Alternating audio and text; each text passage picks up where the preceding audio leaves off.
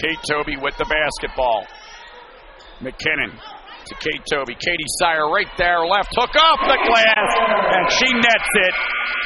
Katie Sire has registered her 1,000th career NCAA point for the Montclair State Redhawks, and the fans are cheering here at the 6:05 mark as Montclair leads it 41-24, and the head coach Karen Harvey with a big smile giving Katie Sire a bouquet of roses, and the Montclair fans will clap.